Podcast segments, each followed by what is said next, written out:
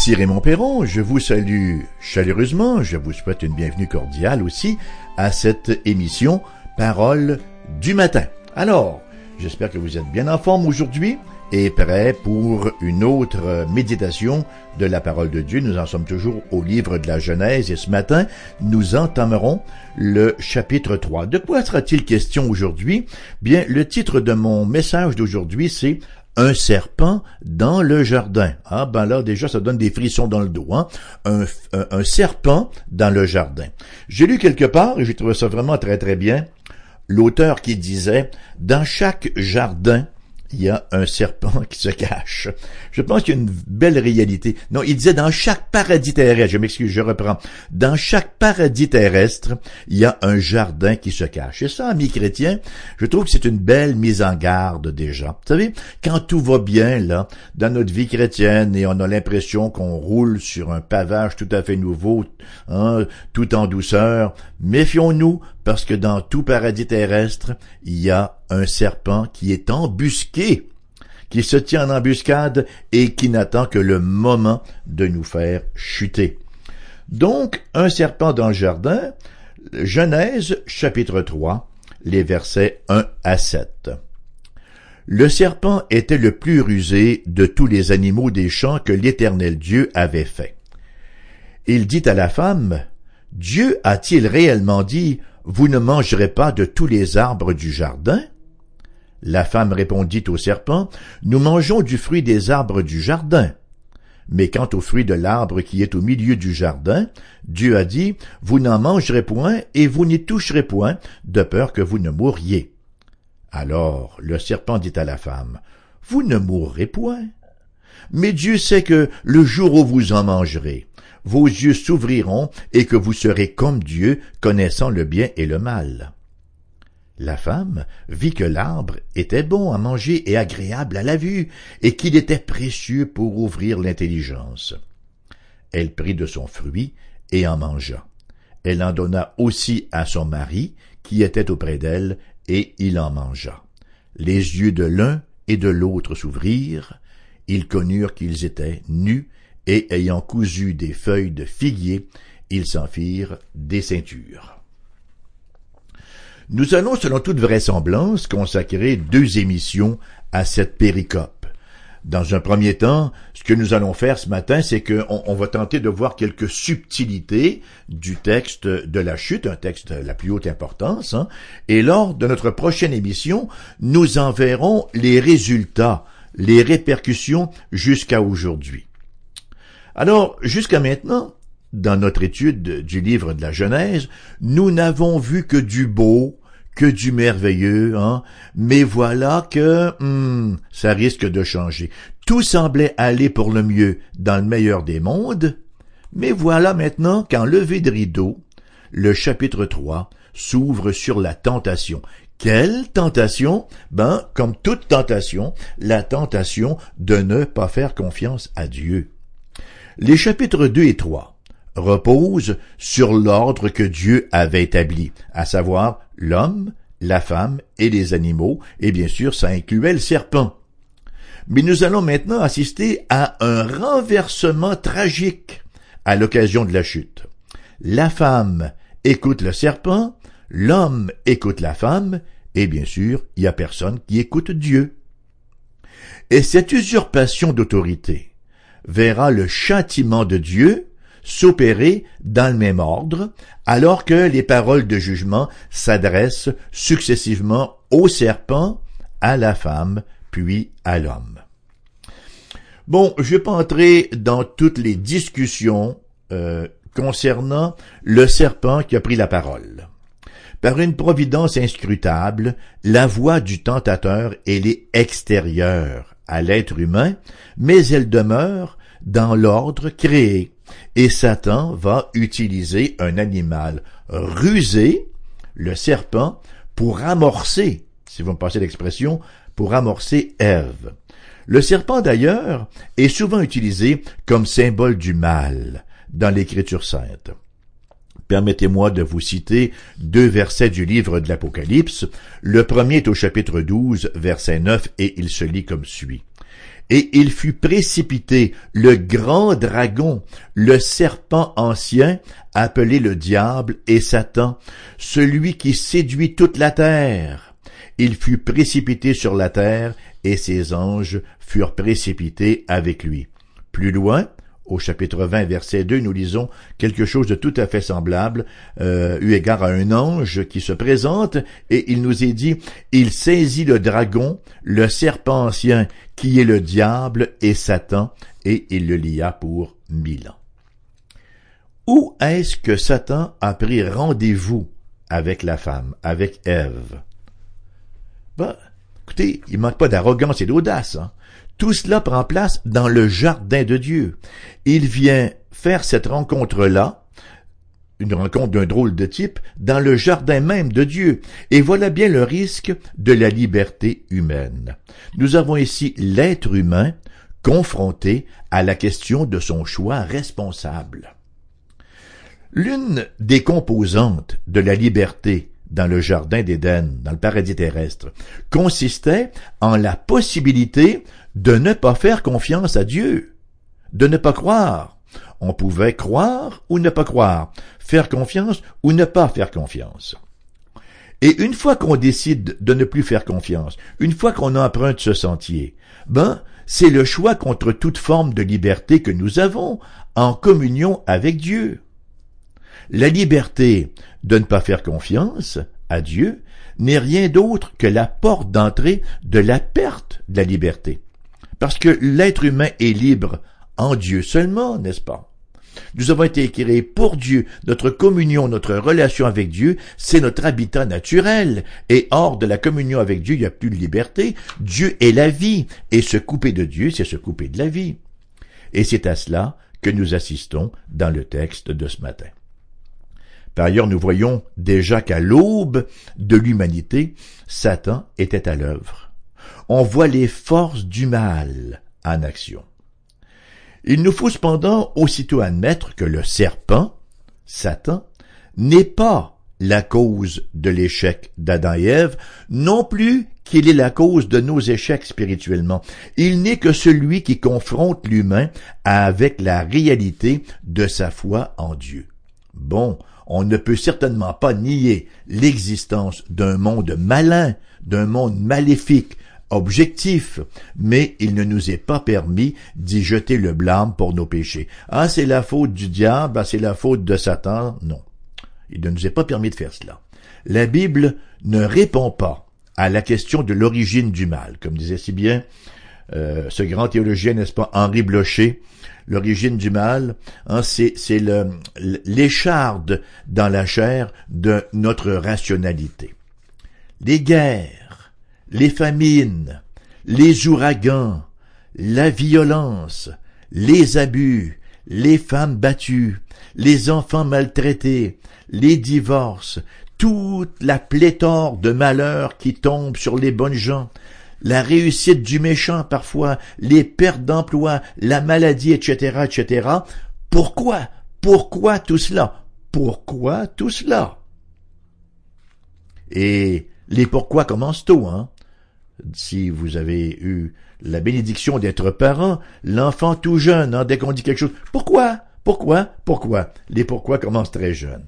Ben, le pourquoi de, de l'agir divin, ce pourquoi représente la plus grande menace à notre foi en la bonté de Dieu. Voyez, nous cherchons des raisons nous blâmons nos arrière-plans, nous blâmons nos gènes, nous, nous blâmons la société ou les circonstances, et même, pour plusieurs, on blâme Dieu lui-même. On va dire, mais si Dieu est bon, si Dieu est puissant, pourquoi est-ce qu'il permet que ces choses-là arrivent? Voyez-vous, ce pourquoi représente la plus grande menace en notre foi, en la bonté de Dieu. La Bible, la Bible ne nous aide guère dans notre quête des causes. Elle ne nous dit pas d'où vient le mal, mais elle ne fait que nous mettre en face de notre responsabilité. Elle nous met en face de notre réponse à la parole de Dieu. D'ailleurs, nous voyons, dans le texte de ce matin, que le fouillis qui règne dans le monde est notre faute. Hein? La perte de la jouissance du paradis terrestre, c'est la faute de qui? C'est la faute d'Adam et Ève. Donc, nous allons voir dans un premier temps le dialogue. Les versets 1 à 5, excusez-moi, nous rapportent le dialogue entre Satan et la femme, ce dialogue qui finalement conduit à la chute. Alors on voit Satan, par le biais du serpent, animal rusé, nous est-il rapporté, on va donc s'approcher de la femme. Il va sans dire qu'il ne se présente pas à Ève comme quelqu'un de mauvais, hein, avec euh, des longues oreilles de couleur verte, euh, bon, des yeux hors des orbites et une voix rauque. Non, il ne se présente pas à la femme comme quelqu'un de mauvais. Lorsqu'il amorce la conversation, il le fait très certainement d'une voix doucereuse, mielleuse, séductrice, hein? un tentateur laid à la voix rauque ou caverneuse n'aurait pas beaucoup de succès. Donc, l'ennemi de nos âmes, Satan, se présente ici masqué. Il est caché. Il est caché dans quoi? Il est caché dans l'ordinaire. Il est caché dans le quotidien du jardin. Certainement que la femme avait déjà vu le serpent. C'est aussi de la sorte qu'il se présente à nous. Il ne nous envoie pas sa carte de visite avant coup en disant ben voici, je suis un monstre, je vais venir à toi et je vais tenter effectivement de te faire le plus grand mal qui puisse être en le cachant sous une couverture de bien. Non, il se présente de manière anodine dans notre train-train quotidien. Il amorce donc la conversation de manière inoffensive. Peu s'en fallu, hein, qu'il ne commence par dire à la femme, il fait beau aujourd'hui, hein, c'est agréable de se promener dans le jardin. Le sujet qu'il aborde est bien sûr un sujet d'intérêt pour Ève. Et à noter que dans la question qu'il lui adresse, il ne nie pas la bonté de Dieu, cependant qu'il sème déjà une certaine méfiance dans sa première question. Comment y procède-t-il?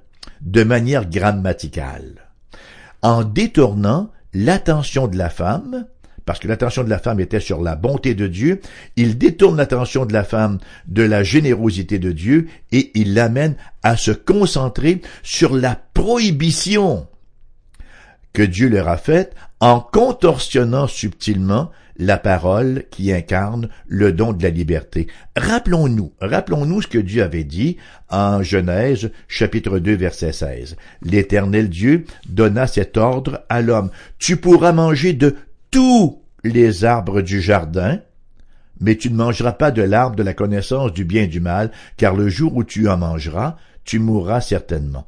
Quelle est la question de Satan ici au chapitre 3 verset 1 Dieu a-t-il réellement dit, vous ne mangerez pas de tous les arbres du jardin? Voyez-vous? Il inverse la question. Il triture la question.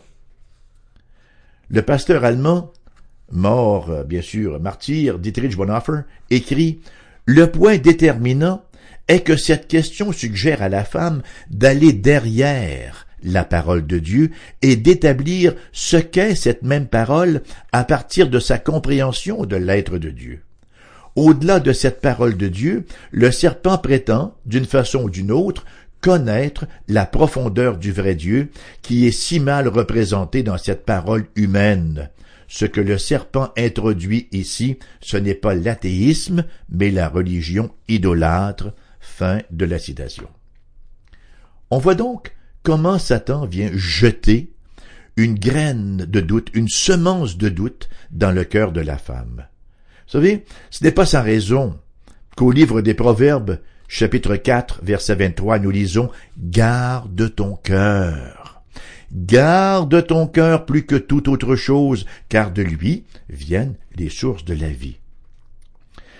Alors, à la question euh, de Satan vient la réponse de la femme. Et la réponse se veut correcte, sauf qu'elle omet le mot tous ou le mot tout dans tous les arbres du jardin. Hein. Elle dit oui, on peut manger des arbres du jardin, et aussi elle omet la certitude de la mort en cas de mendication. Elle ne dit pas oui, nous mourrons sûrement. Alors, en cas de mendication, l'Éternel avait été clair, vous mourrez. La femme enlève le mot sûrement. Il semble que déjà, elle est titillée là.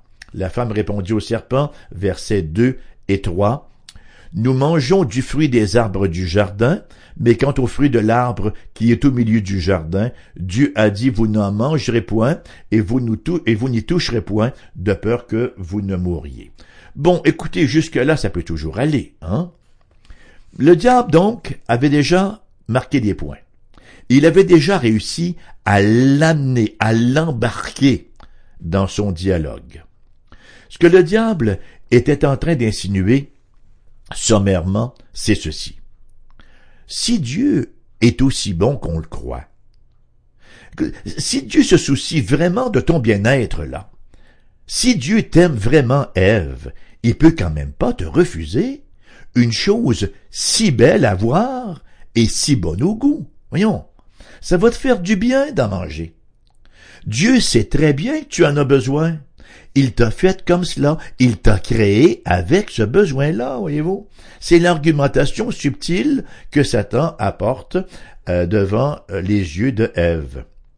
Et lorsque le virage est pris, ben, il est déjà trop tard.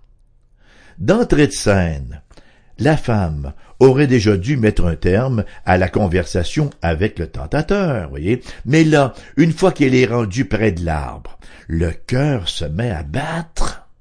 Elle regarde ce fruit, elle il, était déjà beau, elle le trouve encore davantage beau, hein. Il a l'air tellement bon, puis il rend brillant en plus. Il rend intelligent, son cœur se met à battre, la curiosité et on ne peut plus aiguiser, les passions sont en éveil la volonté devient quasi paralysée.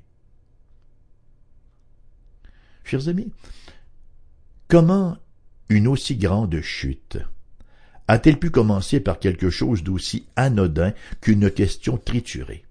Ben, il y a une leçon pour nous ici. Souvent de fois, notre santé spirituelle et notre destinée dépendent d'une petite chose d'une banalité, d'une chose en apparence insignifiante, mais qui obstrue le chemin vers Dieu.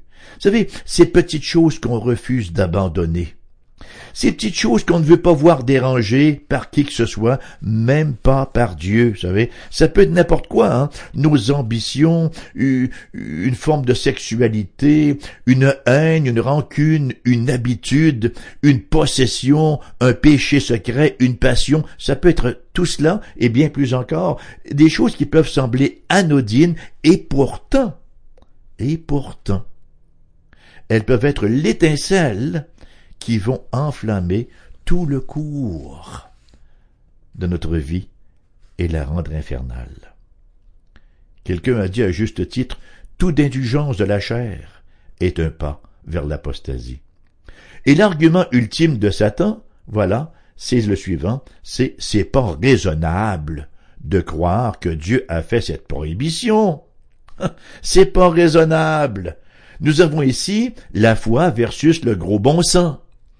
En quelque sorte, ce que Satan suggère à Ève, c'est ceci. Voyons, Ève, utilise ton intelligence. Ève, raisonne, fille. Tu vois bien que ça n'a pas de sens, cette prohibition-là.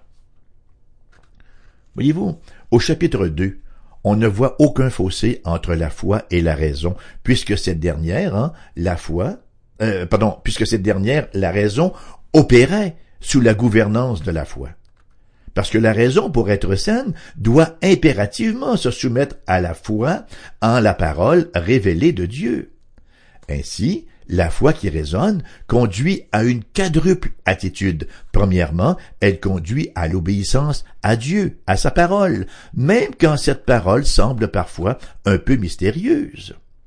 Dans un deuxième temps, la foi conduit à la reconnaissance qu'il existe une très grande distance entre le ciel et la terre, et que je ne peux pas tout comprendre. Les choses du ciel. Dieu est infini, je suis fini, je ne peux pas avoir les bras assez longs pour faire le tour de Dieu. Deutéronome, chapitre 29, verset 29 de dire, Les choses cachées sont à l'Éternel notre Dieu, les choses révélées sont à nous et à nos enfants, à perpétuité, afin que nous mettions en pratique toutes les paroles de la loi de Dieu. Troisièmement, cette foi nous amène pardon, à jeter un regard de gratitude envers le Créateur. On sait que le Créateur veut notre bien. Alors, même lorsque nous sommes dans des situations où nous sommes un peu perplexes, même où euh, nous sommes dans des moments qui nous apparaissent un peu abrasifs, on sait que Dieu est en contrôle et qu'il fait tout pour notre bien, alors on jette un regard de gratitude envers lui. Et quatrièmement, la foi nous amène à réaliser que nous connaissons par participation, nous connaissons par communion, nous expérimentons son amour. Si nous voulons véritablement connaître, si nous voulons professer la vérité, ben, il faut dire les choses que Dieu a dites. En, théologie, on dit penser les pensées de Dieu après lui. Dieu est l'interprète original, nous, nous sommes les réinterprètes. Mais le serpent vient remettre tout cela en question alors qu'il met l'accent sur le doute, le doute des limites créaturelles. Versets 4 et 5. Alors le serpent dit à la femme, Vous ne mourrez point. Mais Dieu sait que le jour où vous en mangerez, vos yeux s'ouvriront et que vous serez comme Dieu, connaissant le bien et le mal, hein, comme si Satan voulait le bien d'Ève. Il stimule de la sorte les émotions de la femme et il invite son intellect. Permettez-moi de citer à nouveau le pasteur allemand Dietrich Bonhoeffer dans son livre Temptation. Il décrit comment œuvre la tentation. Et je cite avec une puissance irrésistible, le désir s'empare de la maîtrise de la chair. Il ne fait aucune différence que ce soit le désir sexuel, ou l'ambition, ou la vanité, ou le désir de vengeance, ou l'amour de la gloire et de la puissance, ou la soif de l'argent. La foi en Dieu est, pardon, la joie en Dieu est éteinte en nous, et nous cherchons toute notre joie dans la créature. À ce moment, Dieu devient irréel pour nous, il perd toute réalité, et ce n'est que le désir de la créature qui soit réel. Satan ne nous remplit pas ici de haine pour Dieu, mais de l'oubli de Dieu. La convoitise ainsi suscitée enveloppe l'esprit et la volonté de l'homme dans la plus profonde obscurité. Nous nous retrouvons soudainement privés de la capacité de discrimination claire et de décision. Les questions se présentent alors d'elles-mêmes. Est-ce que la chair est-ce que ce que la chair désire est vraiment péché dans ce cas? Est-ce que c'est vraiment interdit pour moi, dans ma situation particulière, d'apaiser le désir? C'est ici que tout en moi se dresse contre la parole de Dieu. Fin de la citation. Le questionnement de la femme revêt un caractère extrêmement sérieux. Elle était en train de remettre en question ce qui est vrai, et ce qui est juste. Elle remet en question l'épistémologie biblique. Hein. Qu'est-ce que c'est que l'épistémologie? C'est comment on connaît la science de la connaissance. Hein. Comme je le disais tantôt, l'analogie. Penser les pensées de Dieu après Dieu. Dieu est le premier interprète et si nous voulons être dans la vérité, nous avons à donner la même interprétation qu'il a déjà donnée. Et finalement, la femme se dit en elle-même, Dieu dit ceci, Satan dit cela, qui dois-je écouter? Et finalement, affirmant qu'elle était une grande fille, capable de prendre ses décisions, elle opte pour la désobéissance. Et ça, les amis, c'est le modus vivendi de l'humanité depuis ce temps-là. Dieu a-t-il vraiment dit Est-ce que la Bible est vraiment sa parole? Ou si euh, on veut justifier nos péchés, je suis fait comme cela, Dieu comprend hein? Et dans d'autres cas, ben, on simplement on enlève Dieu du décor, Dieu ne fait pas partie de l'équation et ça amène bien sûr à la chute. Versets 6 et 7, nous lisons, La femme vit que l'arbre était bon à manger et agréable à la vue, et qu'il était précieux pour ouvrir l'intelligence. Elle prit de son fruit et en mangea. Elle en donna aussi à son mari, qui était auprès d'elle, et il en mangea. Les yeux de l'un de l'autre s'ouvrirent, ils connurent qu'ils étaient nus, et ayant cousu des feuilles de figuier, ils s'en firent des ceintures. Nous avons déjà traité de cette question lors d'une émission précédente. Ils se retrouvent dans la conscience de leur péché et dans la honte. Et ainsi s'amorce, bien sûr, le processus de se cacher, de faire appel à toutes sortes de moyens pour couvrir nos fautes et demeurer loin de la face de Dieu. Lors de notre prochaine émission, nous verrons en détail les conséquences de cette chute de nos premiers parents, qu'il nous suffise de dire pour le moment que l'humanité inlassablement répète le même processus qui conduit au même résultat. Une séparation d'avec Dieu qui entraîne un jugement, d'abord la mort spirituelle et ensuite la mort physique. Qu'il nous suffise de rappeler que le Seigneur, dans sa grande miséricorde, a pourvu cependant à la solution dans la personne du Seigneur Jésus-Christ, qui est venu mourir comme substitut le salaire du péché, c'est la mort, ben Dieu s'est fait homme, il est venu sur la croix mourir comme substitut à la place de tous ceux qui mettent leur foi en lui. L'invitation pressante ce matin, venez au Seigneur Jésus-Christ. Plongez vos yeux et vos âmes dans l'Écriture sainte pour y recevoir cette déclaration d'amour et recevez-la dans la foi. L'émission se termine ainsi. Elle revient en rediffusion à 14h cet après-midi. Si vous désirez nous contacter, ben, visitez notre site internet foifm.com ou écrivez-nous à AERBQ, casier postal 40088 Québec QC, G1H2S5. Téléphone 88 688 0506 pour les gens de Québec. Ailleurs en province, 1 877 659 0251. Merci encore une fois d'avoir bien voulu venir à ce rendez-vous, d'avoir accepté mon invitation. J'anticipe déjà le prochain. J'espère que vous y serez. Bonne journée dans la grâce et dans la paix.